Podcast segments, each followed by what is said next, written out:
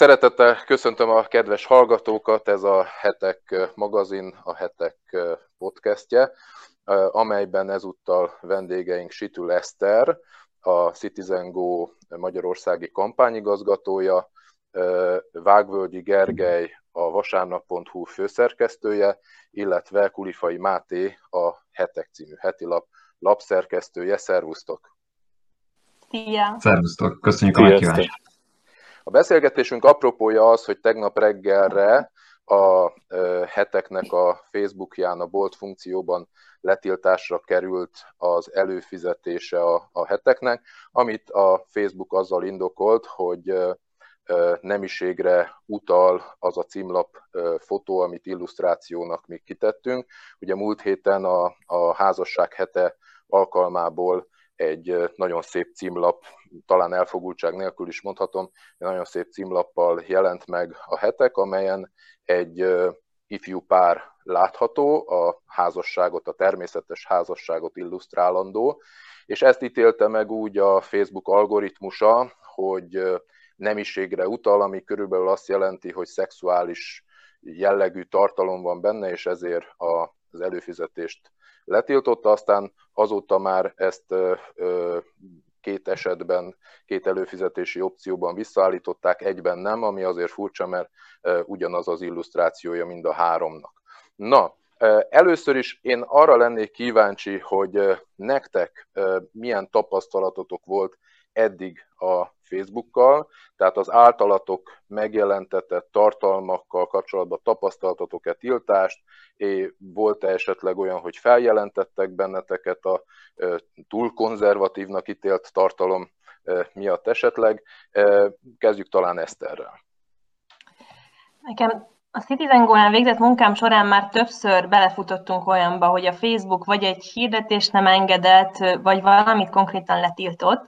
Csak itt egyetemeljek ki, 2019 nyarán én Dublinban voltam néhány hetet, és pont akkor volt a Pride hónap és ott minden szivárványos volt. Az állami posta épületeitől, postaládákon, a minden étterem, nem tudtunk olyan kávézóba beülni, olyan bevásárlóközpontba bemenni, hogy ne az összes bolton ez legyen kitéve, és én akkor leírtam ugye az élményeimet, és azt utána azonnal néhány órán belül ö, letiltották, és azzal, hogy gyűlöletbeszéddel kapcsolatos alapelvekkel ütközik. Úgyhogy nekem ez volt az első ilyen nagyobb tapasztalás, hogy tényleg, hogyha leírjuk őszintén, amit erről gondolunk, és tényleg tisztelettel az embertársaink felé, de konkrétan komolyan kritizálva az LMBT ideológiát, na az már a Facebook már 2019-ben is gyűlöletbeszédnek értékelte. Tudtál-e, tudtál-e fellebbezni? Persze, én akkor úgy próbáltam, de, de eredménytelenül, szóval ott mindent uh-huh. megpróbáltam utána, de nem sikerült aztán. Uh-huh, uh-huh. Gergely? Elég sok ilyen tapasztalatunk van, gyakorlatilag a napi rutin része, hogy küzdünk a nagy kék óriással, meg a Magyarországon kis testvérnek nevezhető csicsergő programmal.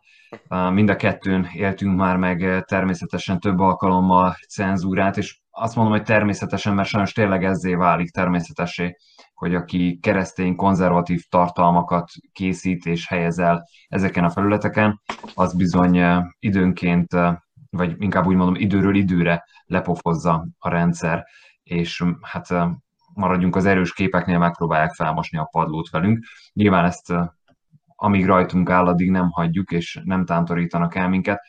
De egy borzasztó nehéz helyzetben vagyunk, mert hát ezt ti is nagyon jól tudjátok, és szerintem a, a, akik meghallgatják a podcastot, a nagy részük tisztában van vele, hogy a mai világban a, a sajtótermékek ezeknek a platformoknak már olyan mértékben kiszolgáltatottak, hiszen az olvasási szokások olyan mértékben átalakultak, hogy, hogy egy-egy ilyen elérés visszavágás például, lett légyen az nyilvánosságra hozott, vagy egyfajta árnyék működés, ez nagyon komolyan megjelenik az olvasottsági számokban is. Innentől kezdve tehát kisebb esélye van nem csak az olvasókhoz eljutni, hanem a hirdetőkhöz eljutni egy oldalnak, kisebb esélye van bevételt szerezni, tehát gyakorlatilag a tech cégek bárkit bármikor meg tudnak folytani.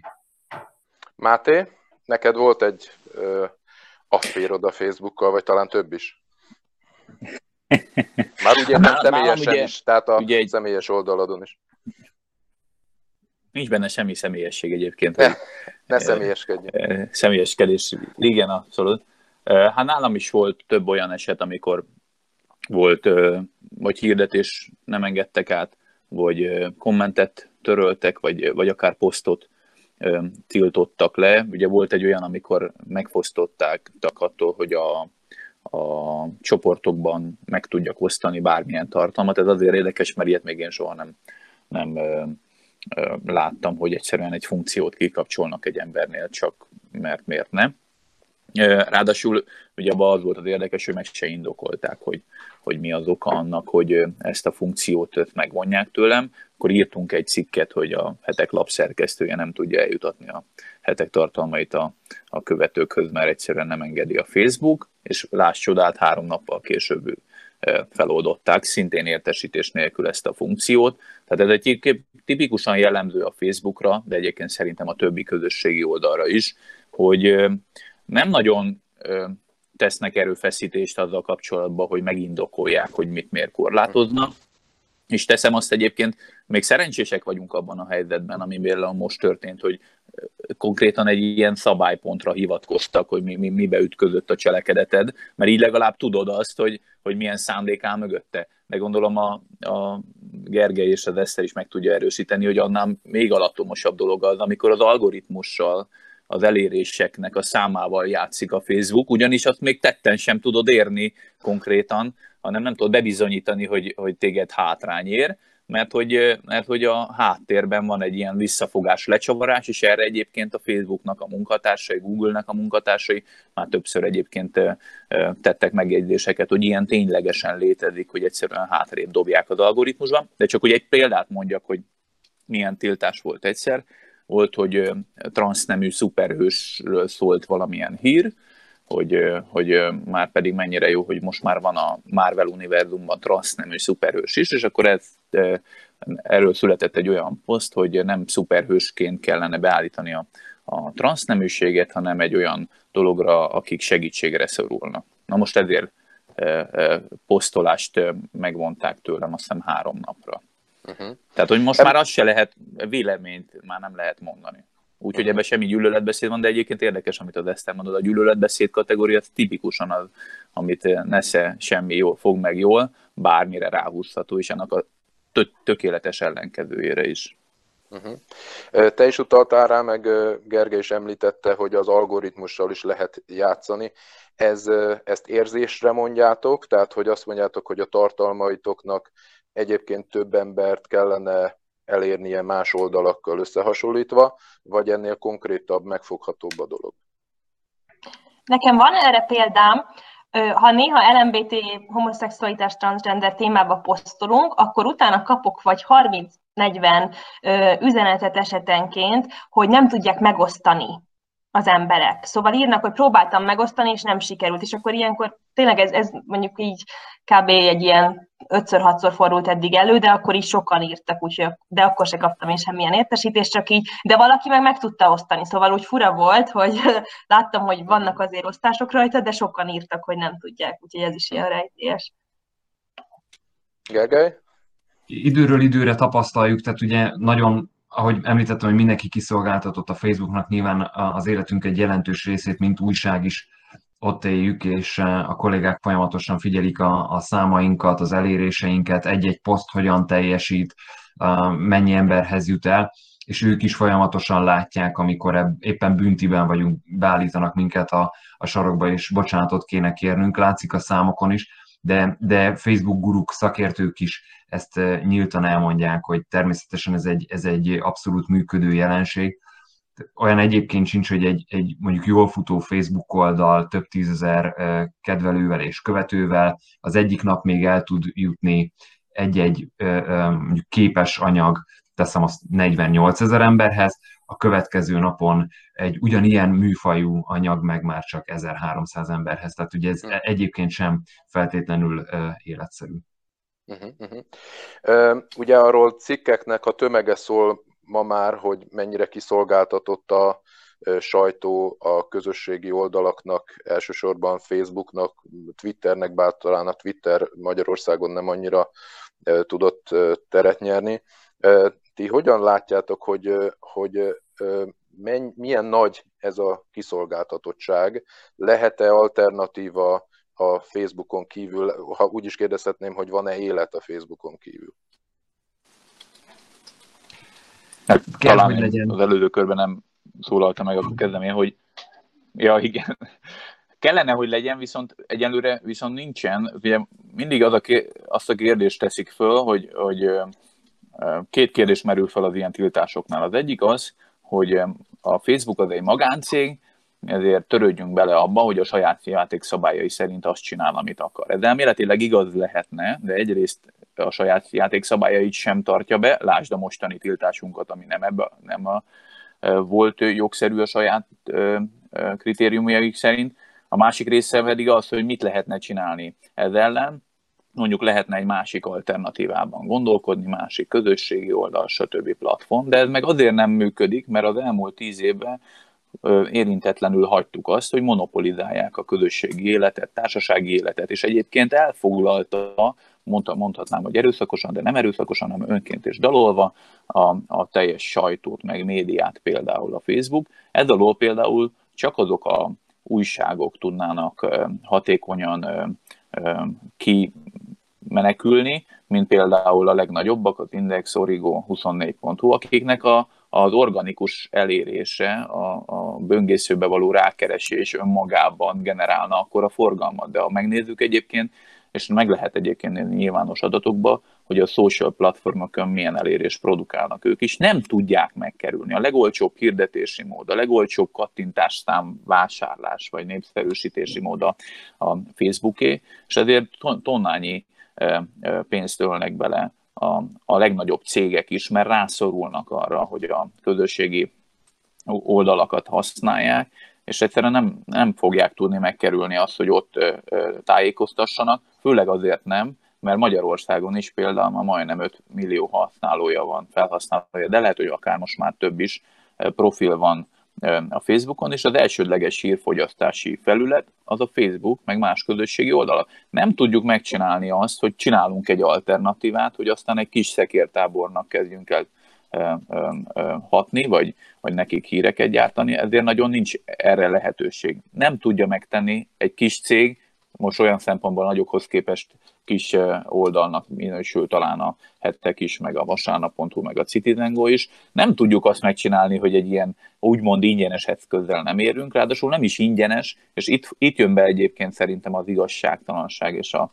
jogfosztás a témába, hogy kőkemény hirdetési pénzeket, meg meg, meg reklámfelületet vásárolunk, és ontjuk bele a Facebookba ezeket a pénzeket, és ezért cserébe még a hirdetéseink sem érnek el arányosan megfelelő e, embert, mint mondjuk egy másik oldalnak az ellenkező előjelű tartalomszolgáltatása. És ez meg igazságtalanság, itt már kellene egyébként jogorvoslatra helyt adni. Bocsássuk meg, Máté, nyilván többiek is nyugodtan szóljatok ehhez hozzá, csak itt belekapaszkodnék egy dologba, amit említettél, hogy gyakorlatilag fizetünk a Facebooknak, illetve a Facebookért, és nem csak úgy, ahogy te mondtad, hanem gyakorlatilag az adatainkkal minden felhasználó az összes adatát, amit a Facebookon, vagy sőt a Facebookon kívül az interneten, különböző oldalokon csinál, kattint, mit néz, mit tölt le, stb. Ez ugye, ezzel mi mind fizetünk, mert hozzájárultunk. Na most, ha valamiért fizetünk, akkor nyilván el is várhatunk bizonyos dolgokat, többek között azt, hogy ha, ha, ha szabályozás van, és mondjuk tiltás van, akkor az legyen átlátható. Ugye itt a legnagyobb probléma az, hogy a legtöbb esetben nem tudjuk pontosan, hogy miért tiltanak le, nem lehet ö, ö, igazából hatékonyan fellebbezni ö, ezek ellen a, a tiltások ellen. Nekem kicsit olyan, lehet, hogy sántal hasonlat, de olyan, mintha egy közmű szolgáltatóval háborúznék úgy, hogy én, én befizettem a vízdíjat, de közben, amikor ők gondolják, elzárják nálam a vizet. Uh-huh. Tehát lehet, lehet-e a Facebookot ma már közmű szolgáltatónak tekinteni most a szónak, egy, mondom abban az értelmében, hogy, hogy fizetünk a, a szolgáltatásért, és univerzális megkerülhetetlen. Eszter, esetleg? Hát most, ahogy így hallgattalak, az jutott eszembe, hogy most ez a TransferWise oldal, illetve a Citizen Go néhány hete, hogy nekik is minden szabályt betartottunk, nekik is fizettünk ugyanúgy, mint minden felhasználójuk minden tranzakciónál, és ez se zavarta őket, de azt írták, hogy nem értenek együtt, egyet a, nem tudják támogatni a tevékenységünk természetét, és akkor onnan is mennünk kellett. Úgyhogy szerintem ez nem is olyan rossz példa, amit mondasz, hogy egyre több szolgáltató nem is csak a közösségi média felületek, hanem tényleg egy más tech bizniszek is szerintem egyre gyakrabban fognak ezzel élni, és most ahogy így a, az amerikai választások óta látjuk, szerintem ez most egyre inkább be is gyorsult. Akkor úgy nagyon elszállt velük a ló, ugye az amerikai elnököt is letiltották, azóta szerintem is hetente két-három ilyen hírt kapunk, hogy milyen családpárti, vagy életvédő, vagy konzervatív hangokat tiltanak le. Gergely? Nagyon a saját szempontjukból nézve az ügyet, ugye nagyon ügyesen és okosan építették ki azt a monopól hatalmat, ami üzleti és politikai hatalom egyaránt.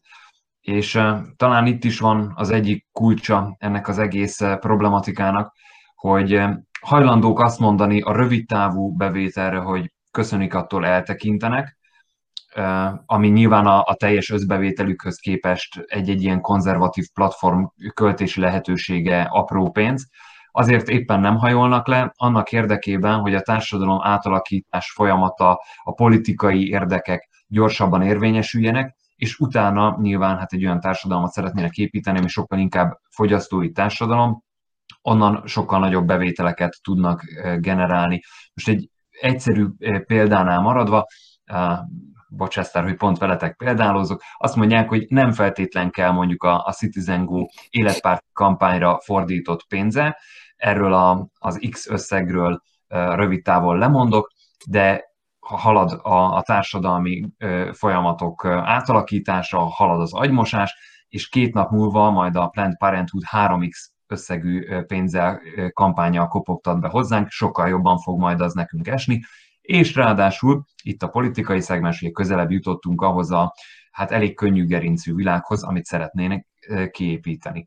Tehát ez egy, ez egy nagyon faramúci helyzet, hiába viszünk oda pénzt, hajlandók azt mondani, hogy, hogy a rövid távú haszonnál e, fontosabb számukra a hosszú távú. Uh-huh. Ugye az egy liberális alapvetés, hogy virágozzon minden virág, mert attól szép az élet, hogy, hogy sokféle nézet, hit, ideológia szépen elfér egymás mellett, és ugye ha az, e, ezeket a sztorikat nézzük, akkor olyan, mintha bizonyos virágokat módszeresen kiszakítanának.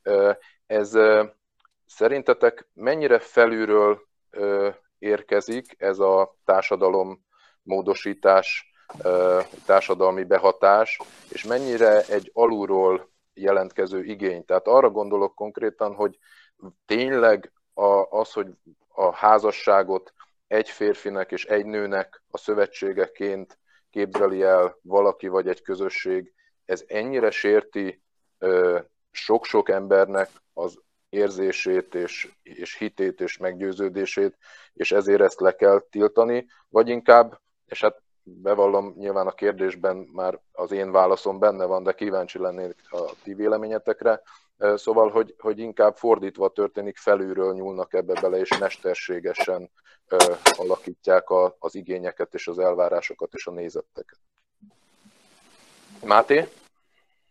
Én, én egy picit úgy válaszolnék, hogy közben kapcsolódom a Gergének a gondolatmenetéhez, hogy a, a, a Facebook azt csinálta, illetve a közösségi platformok, hogy a 2000-es évek elejétől kezdve egy teljes szólásszabadságot és véleményszabadságot adva kezdtek el építkezni. Mindenki azt írt, amit akart. Ha őszinték vagyunk, lehetett holokausztagadás, soft pornó, bármi lehetett az oldalon, így indult el. Hát Facebook eleve arra épült, hogy a egyetemista lányokat osztályozták ki nézet alapján a, a fiatalok. Tehát volt egy ilyen abszolút mindent szabad és semmi nincs korlátozva feeling. Úgy kezdődött el nyilván, hogy nőtt föl a Facebook, a bűncselekményeknek a korlátozása is. Én szerintem ez a, az a határ, ami egyébként helyes, hogy azt már elkezdték korlátozni, de ha megnézzük, akkor a fordulópont ebbe a brutális nagy építkezésbe, amikor már tényleg a milliárd szám jönnek követők ezekre a platformokra, a fordulópontot 2016 jelentette. A Brexit szavazás és Donald Trumpnak a győzelme az egy olyan tanulság volt a közösségi oldalak számára, hogy ameddig ők biztosítják az egyenlő feltételeket minden vélemény világnézet számára, addig mindenki élhet ezekkel, és jelen esetben a Brexit kampány és a Donald Trump kampánya az élt ezekkel, és, és felmosta a padlót, most egy kis túlzással, de meglepetésszerű győzelmet aratott az ellenfelei fölött. Utána egy elképesztő nyomás helyezedett a közösségi oldalakra. Egyébként teszem hozzá, nem is a tech világ urai részéről volt egy ilyen saját belső reformra való törekvés, hanem az olyan milliárdos pénzügyi, gazdasági, üzleti elit részéről, hogy már pedig ezt a lehetőséget így meg kell szüntetni, mert morálisan, etikailag ez nem helyes, hogy ők lehetőséget adnak arra, hogy ezek a gyűlölködő, meg meg, meg mainstreamben nem illő erők, ezek, ezekkel az eszközökkel tudnak élni. Ott volt egy váltás, és elkezdték a leszalámidást. Nem 2020-ba kezdődött el a Trump győzelmével, itt csak ritmusváltás történt. 2016 óta elkezdődtek a tiltások, a cenzúrázások, a stb. Tehát, hogy válaszoljak konkrétan a te kérdésedre, én szerintem egészen addig tartott a szabadság, amíg be lehetett gyűjteni az összes felhasználót, tehát monopolizáltuk a sajtót, monopolizáltuk az üzleti szférát, mert cégek is csak a közösségi oldalon tudnak túlélni, tehát a gazdasági szférát, a hírfogyasztásra, a kényelmi szempontot, az emberi kommunikációt és a politikai demokratikus választásokat is sikerült teljesen elfoglalni, vagy nem teljesen, de azért félig meddig mégiscsak a közösségi oldalaktól függővé tenni, és onnantól kezdve, hogy ez a hatalom a kézbe volt, és meglátták, hogy ezzel a hatalommal élni kell, ha azt akarják, hogy az legyen, amit ők szeretnének, akkor egy szűk elit elkezdte ezeket csepegtetni. A, a Citizen Go rengetegszer megírja, de szerintem a vasárnap.hu is, hogy a, a például a gender lobby ügyében nem a társadalmi szükség és nyomás az, ami egy-egy törvényt, vagy szabályozást, vagy korlátozást kikényszerít, vagy akar, hanem egy rendkívül szűk, de nagyon hangos és erőszakos kisebbségnek adott esetben egyébként egy elit támogatásával szereznek érvényt a többséggel szemben. Láss például a nyelvi hekkelések, hogy nem mondhatott most már ki, hogy anyatej, mert hogy az mennyire sért eh, rengeteg eh, magát férfinek gondoló, gyermeket szoktató, eh, nem tudom, nőt, férfit, már nem is tudom, minek kell mondani, mindjárt letiltják ezt a műsort is, hogy, hogy igazából hány ember van az, akit ez sért? És hány embert sért az, hogy ő nem mondhatja azt, hogy ő anyatejjel szoktatja a gyermekét, hanem melkasi tej, vagy, vagy emberi tejnek kell mondani. Tehát igazából tény is való, és szerintem vitán felül áll, hogy egy nagyon szűk elit, a, a nagyon szűk kisebbség az, aki a többséget befolyásolni akarja, és valljuk be őszintén, iszonyú hatékonyan teszik ezt. Eszter, ha már meg lettél szólítva. Szerintem egy nagyon profi összjátékról van itt szó, szóval összefog a média, közösségi média felületek, a nemzetközi szervezetek, ugye ENSZ, EU, különböző lobbycsoportok. Ugye erre a lobbycsoportokra mondhatjuk, hogy ott bizonyos társadalmi csoportot képviselnek, viszont ők ezt, megvan nekik a pénzparipa fegyver, és ennek a kis csoportnak az álláspontját, ezt olyan nagy erőkkel juttatják el mondjuk az ENSZ szintereire, hogy ott felül vannak reprezentálva. És a médiában is ugye erről is sokat beszélünk, hogy már minden második filmben homoszexuális, vagy most már transgender ember is már megjelenik. Úgy tűnik, ha csak így élünk a világban, és mondjuk bekapcsoljuk a tévét, vagy felmegyünk a Facebookra, mint hogyha ez lenne a normális. És, és ez egy nagyon ilyen álságos képet mutat felénk. Most, most jött nekem a hír, két napja, hogy az ENSZ-ben van egy ilyen LMBT úgynevezett független szakértő, aki most konkrétan elkezdi listázni azokat a szereplőket, embereket, vagy politikusokat, kutatókat, vagy szervezeteket, akik az LMBT személyek jogait, védelmezőket a gender ideológusok csoportjába sorolják. Szóval ugye mi is például ilyenek vagyunk, de most az ENSZ szakértő például egy listát készít erről, begyűjti most a hetekben a véleményeket, hogy mindenki küldje el, ha ismer ilyen szervezetet, és még rá is kérdez utána, hogy ezáltal csökkentek-e az emberi jogai az LMBTQ embereknek. Szóval már eleve démonizálják azt a keresztény konzervatív álláspontot, már a kérdésfeltevés olyan, hogy nem lehet rá jól válaszolni, és szerintem hát ez a szakértő nem is független. És csak ezt azért hozom ide, hogy mondtad, Máté, hogy azt mondják, hogy morálisan nem helyes azokat tiltják, hogy alapvetően én azzal egyetértenék, hogy például pornográfia ne, ne jelenjen meg a Facebookon, hogy a gyerekvédelem, akár ilyen TikTokon, ugye most is volt ott egy haláleset Olaszországban, hogy, hogy figyeljenek erre, és ott lehet cenzúrázni, hogy a gyerekekhez ne jusson el egy életveszélyes játék, vagy, vagy bármilyen tartalom.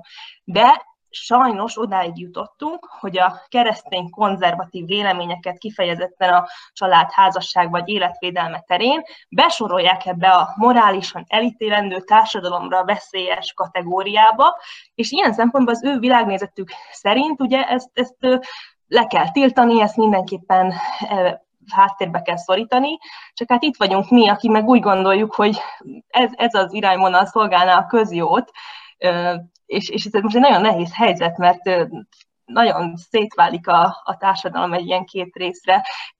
Részben ugye ilyen mesterséges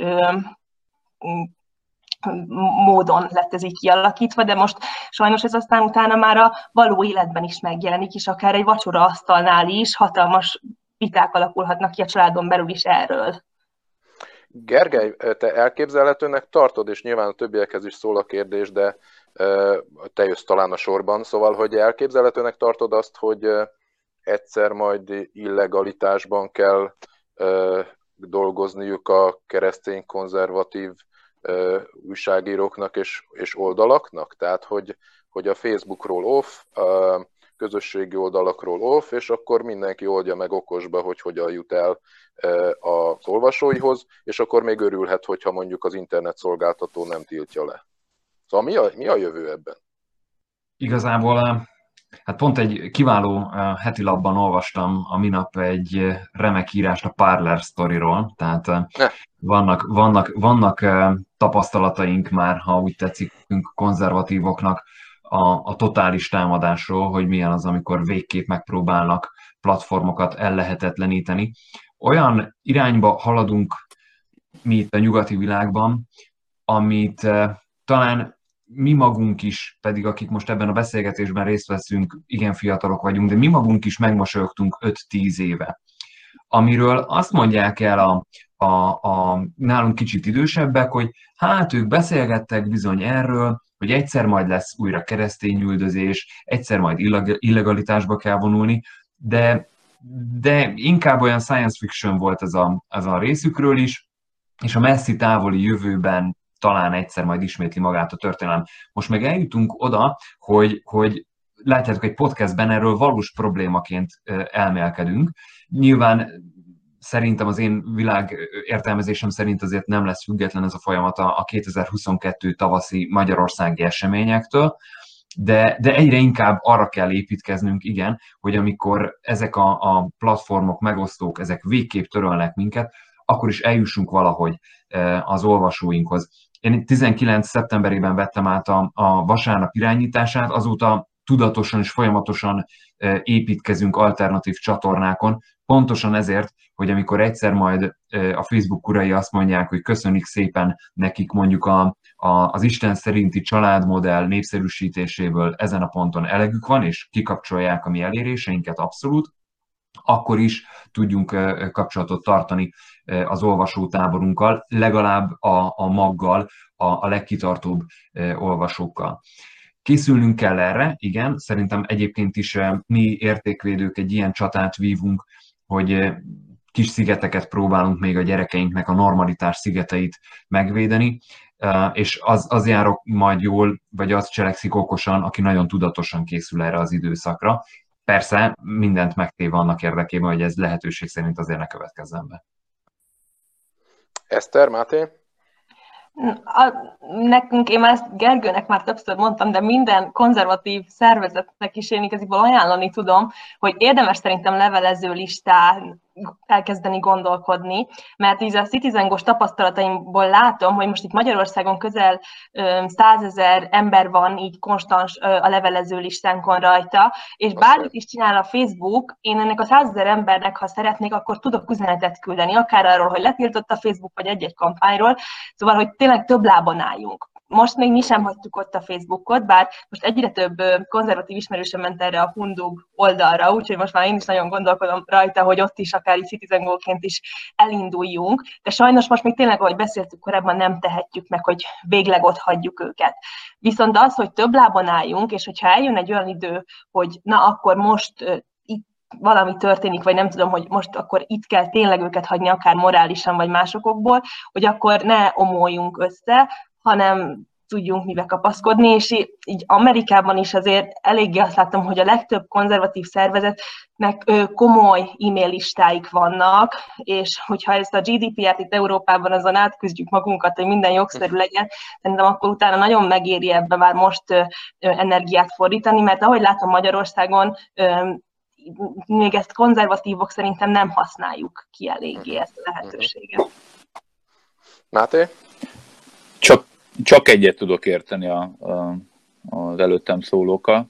Én annyit emelnék még ki emellett, az alternatív lehetőségek, meg közvetlenebb kapcsolat, meg közösségi oldalakat megkerülő e, mozgósítás tekintetében, hogy a, azt ne felejtsük el, hogy itt nem arról van szó, hogy van nekünk hangos beszélőnk, és mi mondunk valamit, és aki akarja, meghallgatja, aki akarja, nem, hanem itt közösségek épülnek, táborok épülnek, olvasótábor, elkötelezett, világnézítileg velünk egyetértő nagy csoportok vannak, akiket egy az egybe kitiltani az oldalról már egy olyan következő lépcső, ami egyébként szerintem a közösségi oldalak bukásához is vezet végső soron, hogyha egész tömegeket, konzervatív tömegeket akarnak letiltani. Most mire gondolok? Arra gondolok, hogy a heteknek van egy követőtábora, egy olvasótábora, egy, egy elkötelezett hűséges tábora, hogy van ez a vasárnapnál és a Citizen Go-nál is, ők rajta vannak a Facebookon. Hogyha kihúzzák alulunk a talajt, ezek az emberek még mindig rajta lesznek a Facebookon.